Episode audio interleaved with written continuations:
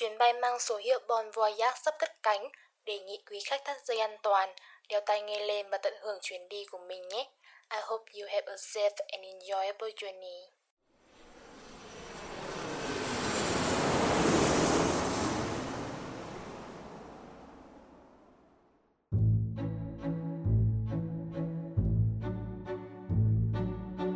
Hello các bạn thân yêu của Bon Voyage Đã hai tuần trôi qua rồi, mình rất là vui khi được gặp lại các bạn ở số podcast lần này, chỉ có mình Châu Anh thôi. Chúng mình sẽ tạm thời không được nghe giọng của bạn Quỳnh Anh. Nhưng mà các bạn đừng lo nhé. Bạn ấy chỉ bị ốm nhẹ và sẽ comeback sớm thôi. Các bạn cũng phải lưu ý giữ gìn sức khỏe của mình Và cái tiết trời ẩm ương sáng nắng chiều mưa này đấy nha. Hiện tại thì mình vẫn đang ở Đà Lạt các bạn ạ. Nhưng vì chỉ có một mình nên chắc là mình sẽ không thể vì vù bốn phương tầm hướng như các số trước được. Mình muốn để dành những địa điểm thú vị để cùng du hí với Quỳnh Anh cơ.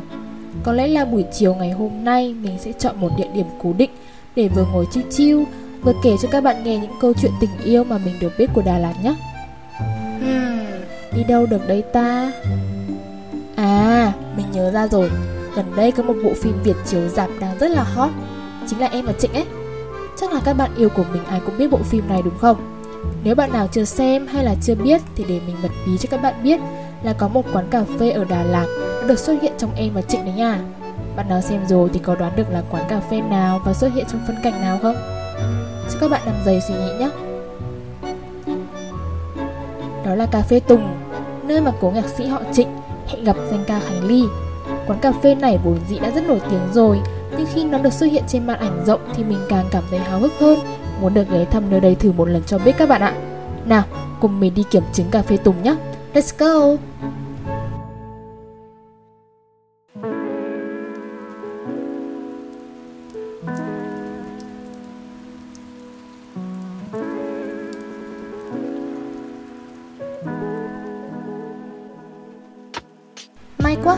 Đến nơi thì trời chợt đổ mưa to dã man các bạn ạ. Lúc trước khi đi thì mình đã thấy trời âm u, sầm xì rồi. Nhưng vì muốn review cho các bạn nên mình vẫn bất chấp trời mưa để đến tận đây đấy nha. Bạn nào ghi nhận tâm huyết của mình thì nhớ phải nghe hết podcast đây nhé Quán nằm ở số 6, khu Hòa Bình, phường 1, thành phố Đà Lạt. Quán không quá khó tìm đâu các bạn ạ. Nằm ngay trên mặt đường lớn Nếu ta xuất phát từ dạp hát Hòa Bình thì chỉ mất có 2 phút đi bộ thôi. Lúc trước thì ở ngay đối diện quán là tiệm bánh cối xay gió Tạo nên một tổ hợp sống ảo thu hút rất là nhiều khách du lịch. Nhưng mà giờ tiệm chuyển đi mất rồi làm bao nhiêu người tiếc hủi hụi luôn á? Biển quán chẳng cầu kỳ gì đâu, Chỉ đơn giản là hai chữ to rõ, cà phê Tùng. Với chữ cà phê được viết theo kiểu Pháp Quán lấy tên gọi thân mật của chú Tùng. Chú chủ quán vốn là người miền Bắc chuyển lên Đà Lạt. Tuy chú Tùng đã qua đời, nhưng những người thân trong gia đình chú vẫn còn giữ nguyên truyền thống của một quán cà phê cổ. Trải qua bao nhiêu năm tháng Cà phê Tùng vẫn đơn sơ, nhỏ nhỏ với những chiếc bàn cũ kỹ, những bức tranh bạc màu và cả chiếc cửa ra vào lúc nào cũng hé mở đón ánh nắng ban mai. Quán bar một chiếc vai rất là cổ điển, vai của những quán cà phê trước năm 1975 ấy. Lấy tông màu chủ đạo là màu nâu, quán mang cho ta cảm giác đơn giản, ấm áp mà lại vô cùng gần gũi. Những chiếc ghế băng dài bọc ra ở đây làm mình liên tưởng tới các phân cảnh tại quán ăn trong phim Mỹ những năm 80 các bạn ạ. Có lẽ điểm trừ duy nhất của không gian quán là cho phép hút thuốc, nên là hơi mùi. Bạn nào không ngửi được mùi khói thuốc thì có thể cân nhắc nhé. Đứng đợi một lúc thì hai vị khách ở bàn cạnh cửa kính cũng ra về rồi, Nên mình tranh thủ ngồi vào luôn Đây là vị trí hot nhất của quán, Vì là nơi nhạc sĩ Trịnh Công Sơn và cô Khánh Ly trò chuyện trong phim đấy Menu của quán chỉ dao động từ 15.000 đến 30.000 thôi, Rất là rẻ luôn đấy mình sẽ gọi hai thức uống được Harry recommend ở đây là cà phê đen và sữa chua nhé.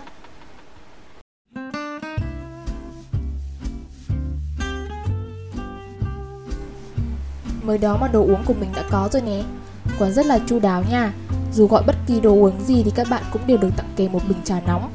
Cà phê đen ở đây không đổ ra cốc luôn cho khách mà vẫn để trong phin. Một lối thưởng thức cà phê của người ưa sống chậm các bạn ạ. Trong lúc chờ cà phê chảy xuống cốc hết thì mình sẽ nếm thử sữa chua trước nhé. Wow, không hổ danh là best seller của quán.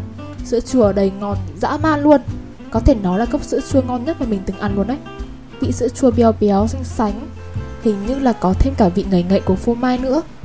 Ngon như thế này thì mình phải mua thêm mấy cốc về cho Quỳnh Anh thưởng thức mới được. Tiếp đến thì mình sẽ nếm thử cà phê nha. Theo mình thì cà phê ở đây thì cũng bình thường thôi. Vị đắng nhẹ này, thanh. Hợp với bạn nào muốn thử uống đen mà ngại vị đắng ngắt nhá. Chút vị lại mình làm một ngụm trà nóng cho ấm bụng nha.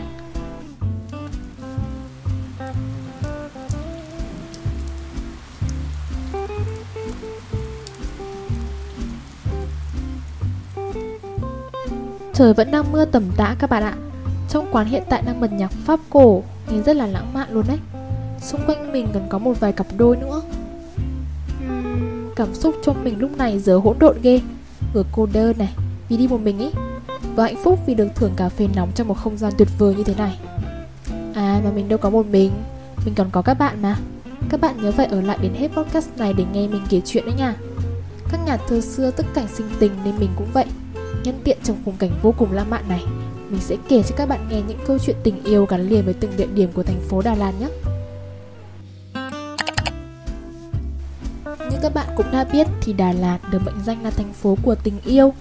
Cũng bởi lẽ từng rừng cây, từng mặt nước và đặc biệt là những cảnh sắc trời mây Tất cả đều tạo nên một Đà Lạt thi vị đến lạ kỳ Khung cảnh ở nơi đây đầy mộng mơ Lại vương chút bình yên như tràn ngập tình yêu vậy Nhưng không chỉ vậy đâu các bạn ạ thành phố này còn ẩn chứa những câu chuyện đầy cùng bậc cảm xúc nữa đấy.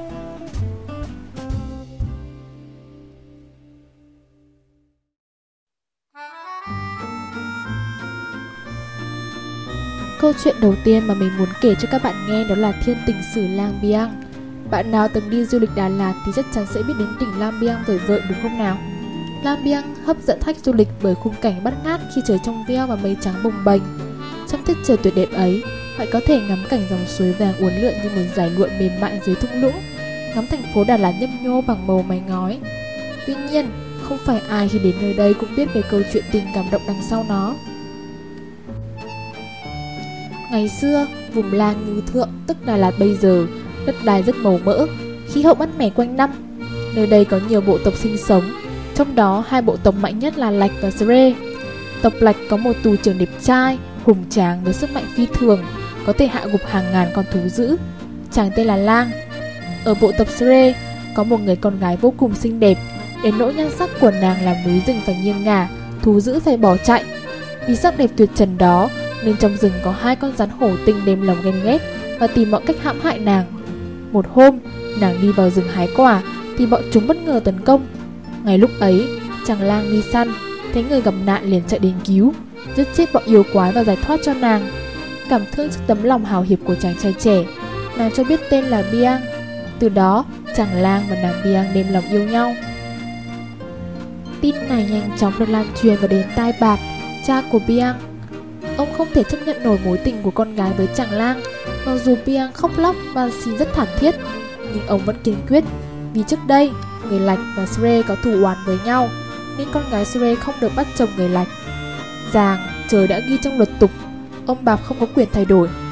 Biang tuyệt vọng trong mối tình với chàng lang, vì thế nàng kiên quyết không bắt ai làm chồng và thề rằng trọn đời sẽ mang trong mình chiếc vòng cầu hôn của lang.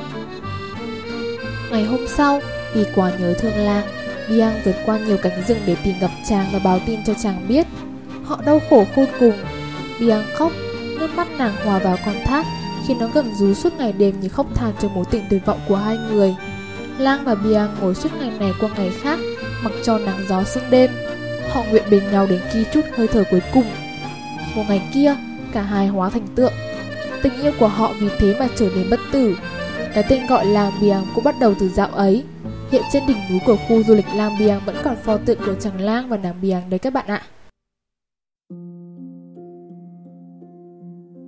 Tiếp tục vẫn là những câu chuyện về tình yêu, nhưng chúng mình sẽ đổi sang một địa điểm khác nhé nằm cách trung tâm thành phố Đà Lạt khoảng 6 km là hồ Than Thở, nằm giữa bạt ngàn rừng thông. Bên cạnh đó còn có hai ngôi mộ nằm hiu quạnh, nhỏ bé dưới sườn đồi mà người dân Đà Lạt vẫn hay gọi là danh thắng đồi thông hai mộ. Có rất nhiều những sự tích ly kỳ xung quanh cái tên này, nhưng nổi tiếng nhất có lẽ là câu chuyện tình buồn của cô gái Lê Thị Thảo và chàng trai Vũ Minh Tâm cách đây hơn 60 năm.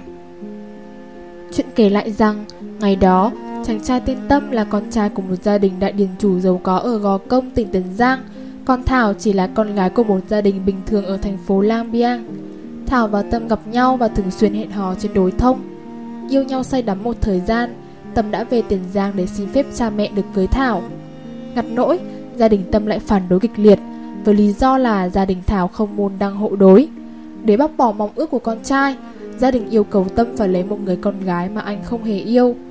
Không dám cãi lời cha mẹ, nhưng lại chẳng thể phụ tình người con gái anh yêu say đắm ở Đà Lạt. Tâm đã xin ra chiến trường và dặn dò người yêu chờ đợi mình. Tin tưởng lời hẹn ước của người yêu, Thảo đã trung thủy chờ đợi Tâm mặc cho bao chàng trai khác theo đuổi. Cô vẫn chờ mòn mỏi có những lá thư chàng gửi về. Mỗi khi nhớ người thương, cô thường đi dạo quanh bờ hồ than thở. Cho đến một ngày, Thảo nhận được tin báo tử từ chiến trường gửi về. Quá buồn giàu, Thảo tìm đến khu đối thông bên bờ hồ Sương Mai, nay là hồ than thở, nơi mà hai người xưa kia từng hò hẹn tâm sự và tự tử chết vào ngày 15 tháng 3 năm 1956. Trên tay vẫn còn nắm chặt bức thư tình gửi người yêu. Trước khi chết, Thảo để lại bức thư xin người nhà chôn nàng trên đồi thông. Nhưng trái ngang hơn, Tâm chưa chết, người ta đã gửi nhầm thư báo tử. Khi trở về, Tâm mới hay là Thảo đã ra đi và được chôn trên đồi thông vi vu gió ngan Chàng trai ra mộ nàng gần hồ than thở, than khóc một hồi lâu rồi quyết định viết đơn nhập ngũ. Trong một lần lầm trận, chàng đã bị thương rất nặng, không thể cứu chữa. Trước khi mất, anh nhờ bạn bè đưa thi thể về Đà Lạt, chôn cạnh mộ cô Thảo mà làm cho hai người một tấm bia chung. Viết lên đó những dòng thơ trong cuốn nhật ký của anh để chọn nghĩa tình với người anh yêu. Nước biếc non xanh dù biến đổi, mối tình thủy chung Thảo trong tâm. Chiều trưa xuống mà nắng vàng vội tắt, đêm chưa về mà cò đã đầm xương. Cả núi rừng ngấn lệ tức thương, cho mối tình ngang trái của đôi uyên ương không thành.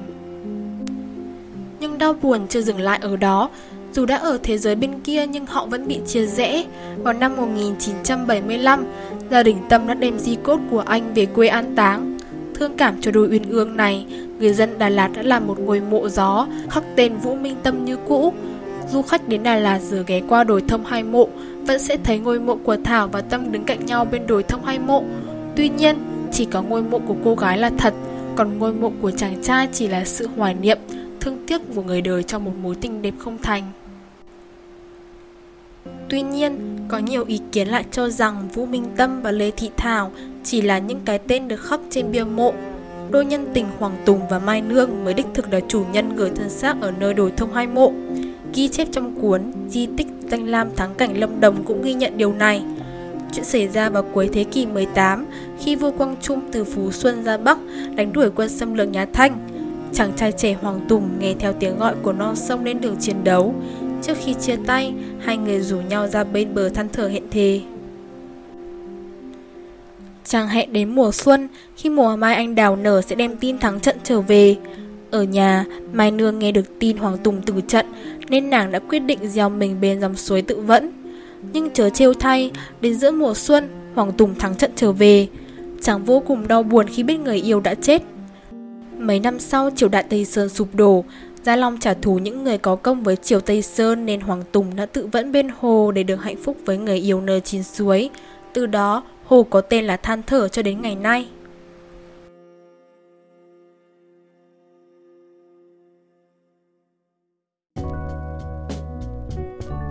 Đây chỉ là ba trong số rất nhiều câu chuyện tình cảm động ở thành phố tình yêu Đà Lạt thôi các bạn ạ. Dù chỉ là sự tích, hai câu chuyện có thật, thì tình cảm của các nhân vật chính dành cho nhau đều rất đáng ngưỡng mộ phải không các bạn? Mặc dù những câu chuyện tình yêu gắn liền với Đà Lạt đều là những câu chuyện buồn, nhưng các cặp tình nhân có ý định du lịch đến nơi đây đừng lo nha. Tin đồn đến Đà Lạt là chia tay chỉ là truyền miệng vô căn cứ thôi. Đà Lạt thật sự là một thành phố rất lãng mạn, phù hợp cho các cặp đôi đến hâm nóng tình cảm đấy. Ngoài trời thì cũng tạnh mưa rồi, có lẽ mình phải tranh thủ về homestay thôi. Số podcast tiếp theo mình sẽ tiếp tục review cho các bạn những địa điểm thú vị nhé. Còn bây giờ xin chào và hẹn gặp lại.